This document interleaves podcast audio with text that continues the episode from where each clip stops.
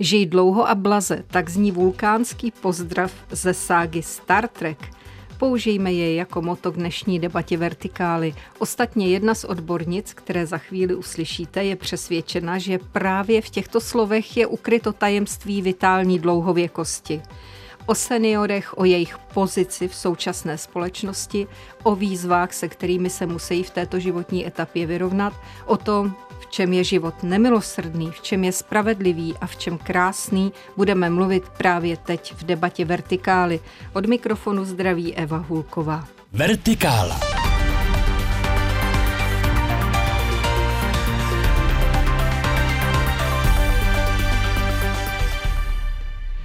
Tak tedy do studia Českého rozhlasu v Brně zdravím Lucii Vidovičovou, která má opravdu pestré profesní angažma.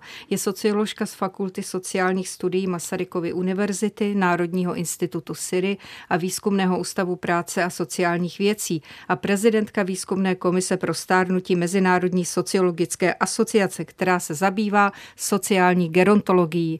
Paní Vidovičová, moc děkuji, že jste si pro nás udělala čas. Vítejte. Krásný den z Brna. A v pražském studiu vítám Blanku Novotnou, která se dlouhodobě věnuje tématům sociální odpovědnosti a udržitelnosti, zejména v oblasti vlivu na zdraví a kvalitní život. Je zapojena do mezinárodního projektu Recetas. Ten v České republice vede Centrum pro studium dlouhověkosti a dlouhodobé péče Fakulty humanitních studií Univerzity Karlovy a zabývá se stručně řečeno vlivem pobytu v přírodě na osamělost lidí, zejména těch, kteří žijí ve městech. Paní Novotná říká se žij dlouho a blaze, protože to jsou vaše slova, která ráda používáte jenom při loučení, anebo taky se to může říct při přivítání. V seriálu je to při loučení, ale jako hezké přání to funguje asi kdykoliv. Dobrý den všem. Vítejte a děkuji za váš čas. Otázka na úvod v osobně profesní rovině. Co vás eh, osobně poutá tady k té problematice? V čem je její kouzlo? Paní Novotná? Pro mě vždycky bylo důležité zdraví člověka a poznání člověka a vztah eh, toho, jak si můžeme zdraví udržet eh, a v souvislosti k vnějšímu prostředí nebo k lidem, se kterými žijeme a také peripetie jednotlivých osudů lidských. Takže to je něco, co mě asi přivedlo k, tomu, k tomuto oboru krásnému. Paní Vidovičová? Já když se bavím se svými kolegy a kolegyněmi, tak většinou jsou tam ty důvody dva. Buď to sami měli skvělého babičku, dědečka, nějaké starší lidi kolem sebe a fascinuje je tohleto životní období, anebo to byla pouhá náhoda. U mě je to kombinace obého, ale musím se také přiznat, že s tím, jak s tím tématem samotným stárnu, tak jako 20-letá mladá vědkyně jsem se zabývala hlavně tím, jak propagovat, jak je stáří krásné, jak je skvělé být aktivní a v současné době už se spíš zaměřuji na to, jak pomoci společnosti, aby byla přátelská ke každému věku. A proto vlastně neustále pracuji na tom tématu, snažím se o něm eh, mluvit a snažím se ho i žít tak, aby bylo zjevné, že máme ještě eh, jako společnost před sebou hodně práce k tomu, aby se nám tady stálo dobře. Je všeobecně známo dnes už, že do měsíce října se vstupuje s Mezinárodním dnem seniorů v kalendáři.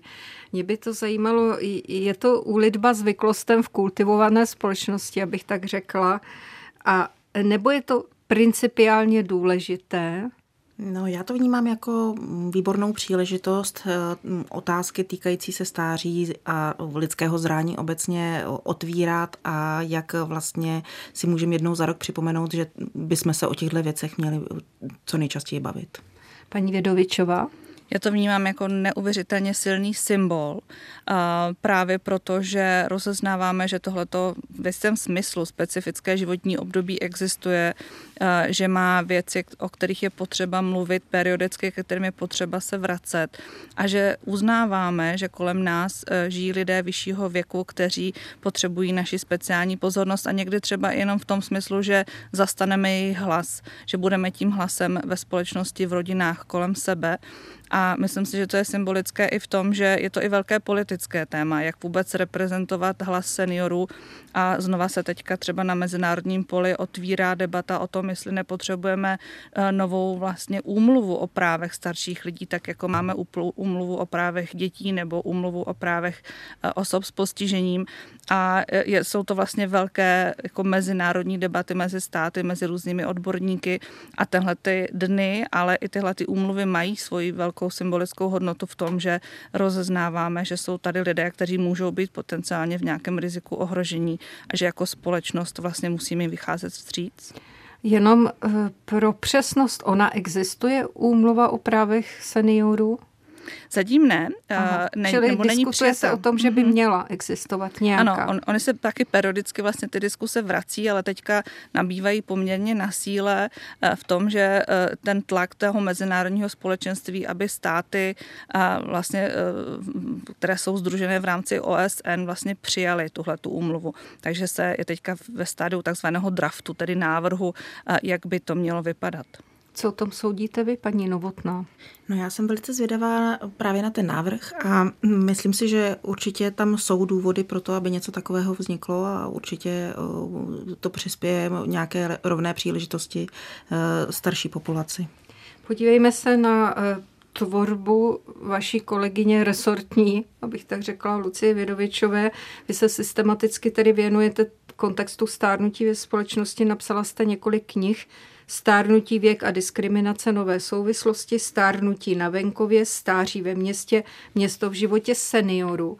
Já bych řekla, že už z názvu těch vašich knih vyplývá, že prostě stáří má tolik podob a tolik problémů a souvislostí, kolik je vlastně jednotlivců na této planetě.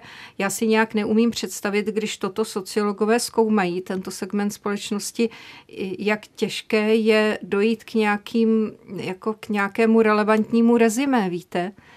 Taková univerzální sociologická odpověď na jakoukoliv otázku začíná vždycky tím, no víte, ono to je složité. A to nás trošku odlišuje od, od těch přírodních věd, ale doufám, že stále vlastně máme co říct společnosti a myslím si, že to je vlastně vystihuje tady ta vaše poznámka to, že e, seniori jsou možná dokonce nejvíce různorodou skupinou ve společnosti a že vlastně starší lidé jsou úplně stejní jako mladí lidé, jenom mají více let, ale třeba tenhle ten postoj zastává jenom půlka dospělé společnosti v České republice. Ta druhá si myslí, že mladí lidé a starší lidé jsou dvě úplně odlišné planety.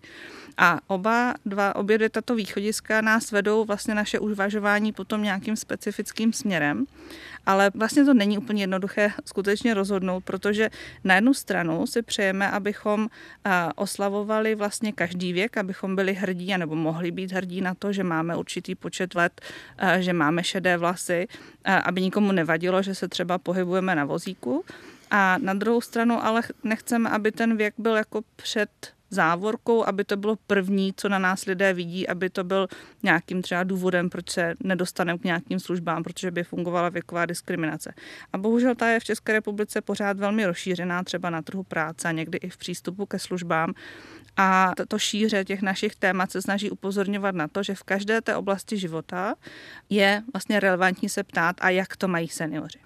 Což mi připomnělo, paní Vidovičová, že vy jste se někde vyslovila, že ageismus je vlastně větší problém než genderová nerovnost v naší společnosti.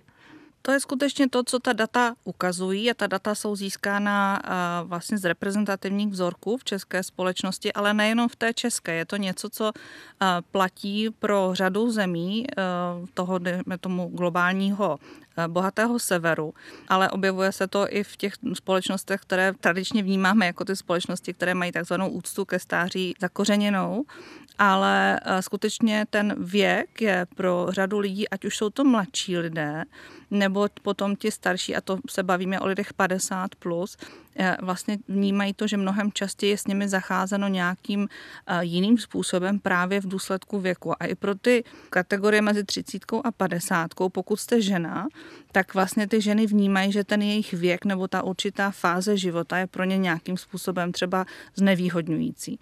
Ale eh, když se podíváme ať už na politické debaty, vědecké debaty, tak vlastně vidíme, jak kdyby Eh, ta genderová diskriminace vlastně měla mnohem víc pozornosti a i to je věc, kterou se snažíme změnit a upozornit na to, že eh, lidé kolem nás to cítí trošku jinak. Vy máte takový model, eh, říká se tomu model tří krabic. Představuje určitý pohled, který je v české společnosti zaužívaný a nepovažujete to za nejrozumnější pohled. Potom poprosím o komentáři paní Novotnou. Model tří krabic. To je taková představa, to, to není můj model, je to už ze 60. let minulého století od Matildy Wright, která říkala, my se chováme, jak kdybychom měli ten život rozdělený do tří nějakých ucelených celků, kdy jako v mládí se máme vzdělávat, pak máme pracovat a pak jenom jako odpočívat a umřít. Ale takhle přece život nefunguje a je to dobře viditelné právě zase na životech nás žen, kdy vlastně my musíme tu práci třeba přerušovat nějakou péčí, ale všichni z nás mohou být někdy nemocní nebo by si třeba někdy potřebovali vzít nějaké další volno, co vůbec bohužel nefunguje, že bychom potřebovali v průběhu celého života mít nějaké, nějaká okna, kdy se budeme dál vzdělávat a nějak jako chytat dech s tou společností. Teď to krásně vidíme na vlastně rozvoj umělé inteligence, kdy jako se o tom všude mluví, ale nikdo nás ve skutečnosti úplně nepoučí, co to znamená, jak se s tím může pracovat, co očekávat. A tyto věci a změny jsou mnohem rychlejší a to vzdělávání by mělo být součástí celého života. A takže už i ty ženské současné, eh, nejen, nejen ženské, ale u nich je to dobře vidět, neprobíhají vlastně v nějakých třech ohraničených krabicích, ale jsou různorodé. Ale přesto společenské instituce a struktury se k tomu chovají, jako bychom skutečně takto měli žít. Tím nezamýšleným důsledkem je potom eh, koncept, o kterém také velmi ráda hovořím a upozorním na to, že máme ve společnosti velkou věkovou segregaci, věkové rozdělení. A ve škole jsme s lidmi stejného věku, na pracovišti jsme s lidmi stejného věku nebo podobného a potom v domově důchodců jsme s lidmi stejného věku. A vlastně způsobuje to, že nejsme, neučíme se průběžně od těch ostatních generací. V tradičních dobách, když jste měli 12 sourozenců, tak v té rodině byly děti dvouleté i dvacetileté, měli jste tam babičky, dědečky, nebyly to vždycky harmonické vztahy, ale viděli jste ty různé generace zblízka, kdežto dnes vlastně ty, ty možnosti setkávání se a učení se o tom, co to znamená být osobou určitého věku, jsou velmi omezené. Takže eh, už od těch 60. let minulého století je tady to volání, pojďme si uvědomit, že bylo prýma vlastně tyhle ty věci trošku rozvolnit a já se s tím setkávám i teďka v současné době, kdy třeba eh, moje děti chodily do jednotřídky ve školce a teď mají jednotřídku eh, ve škole a někteří rodiče, a teď se omlouvám všem jako drahým, drahým spolurodičům, ale prostě jako je fascinuje to, že, že ty děti jsou tam jako spolu a jsou z toho vyloženě jakoby nervózní a, a proč jsou tam ty velké děti a proč takhle a proč tohle a to moje moc malé. A i pan ředitel ve škole říká, mě už jako unavuje vlastně vysvětlovat, že to je mnohem přirozenější model, než to rozdělování třeba do tříd. A takhle to funguje i v těch pozdějších fázích života a podporuje nás to v tom přístupu věkové diskriminace. Paní Novotná, to prolínání generací, vy přeci máte ten projekt Recetas, kde pracujete se, s tím, že usekáváte hlavy sani osamocení. Ano, je to tak. Předpokládám, že tam se asi lidé také věkově mísí, že? No, v tom našem projektu to až takhle není. Máme tam cílovou skupinu, eh, která je 65+, plus, ale nicméně eh, s tou věkovou skupinou pracují eh, kolegové, kteří jsou z výrazně mladších ročníků. Nicméně asi v tomto projektu se to tolik nepozná, ale co vím, tak a navážu v tomto na kolegyně ano. Vědovičovou, různorodost v, ta, v pracovních týmech je něco, co opravdu velmi obohacuje a zvyšuje zvyšuje efektivitu v pracovních kolektivech. A e, ještě bych navázala na asi tři body, které jsem se tady poznačila. E, ono to zvládání a prolínání rolí e, každého člověka v práci, doma nebo, nebo kdekoliv jinde potom umožňuje i flexibilitu ve vnímání nových informací, právě vzdělávání tomu pomáhá a i ty nové technologie, které, které vlastně teď jsou velké téma, jak už paní kolegyně zmínila. No. Nakolik je to věc jaksi osobní statečnosti a vůle toho jednotlivce, nakolik věc vnějších okolností. To, aby člověk byl flexibilní, šel s dobou, nebál se průniku do jiných věkových skupin a tak dále. No já myslím, že vždycky je to balans nějakých osobních možností a také balans nějakého, nějaké vnitřní práce sama se sebou a i osobní situace, řekněme ekonomicko-sociální která tohle ovlivňuje. Řekla byste, paní Vědovičová, že v tomto kontextu platí, eh, že nikdy není pozdě? jak na co, ale určitě to podporuji, tenhle ten výrok. Zároveň vlastně k tomu předchozímu je dobré dodat, že nevíme moc, kde je vejce a kde je slepice. Jo, a platíte u toho jako nikdy není pozdě, protože uh, i to, jaký jsme, jak, uh, jaká je naše osobnost, z určité části bude vlastně konstruováno tím, kde jsme se narodili, do jaké společnosti, do jaké třídy, do jakého kontextu, jestli městského, venkovského a to všechno bude spolu determinovat ty naše možnosti a příležitosti. Takže ta vlastně schopnost se setkávat napříč různými generacemi a nebo začínat nové věci je právě dána i tím, jak je ta společnost nastavená a zároveň my nastavujeme tu společnost. Je to takové jako zapeklité, kde to vlastně přetnout. Ty snahy určitě jsou a právě, eh, jak říkala paní magistra, třeba na tom trhu práce eh, takým velkým konceptem byla právě diverzita, věková diverzita, ale ono se ukazuje a ty zaměstnavatele o tom teďka často mluví, že vlastně právě to, že lidé jako nemají úplně tendenci a vlastně mít společné zájmy jenom proto, že jim je 65 nebo že jim je 40, ale mají nějaký společný zájem jako problém. Například a mohou o někoho pečovat.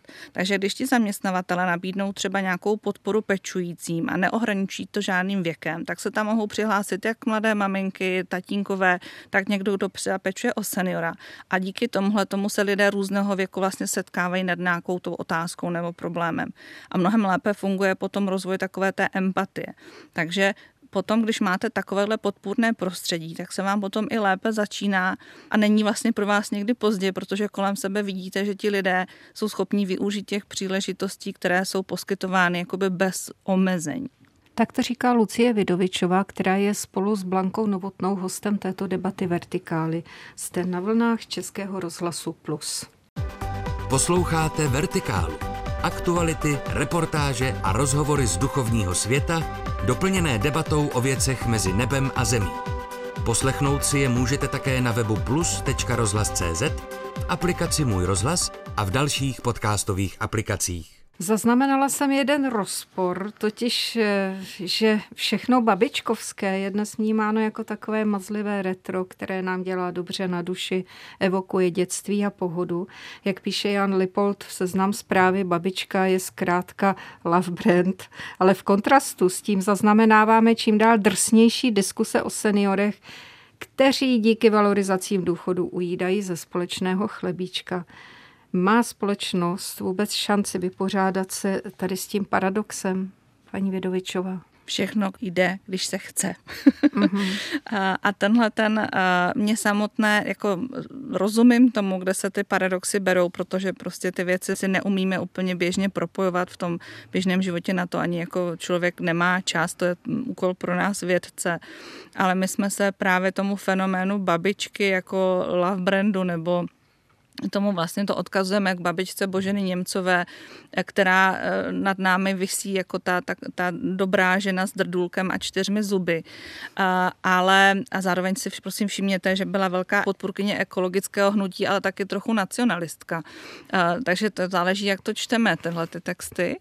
Ale když se bavíme se současnými ženami o tom, jaké to je být babičkou, tak je fascinující, že téměř každá z nich má potřebu se vymezit vůči tady tomuto eh, očekávání očekávání a říkají třeba, no já víte, já nejsem taková ta typická babička jako zboženy Němcové a třeba vezmu děti jako na pizzu nebo jdeme na, jako do, do větnamského bystra.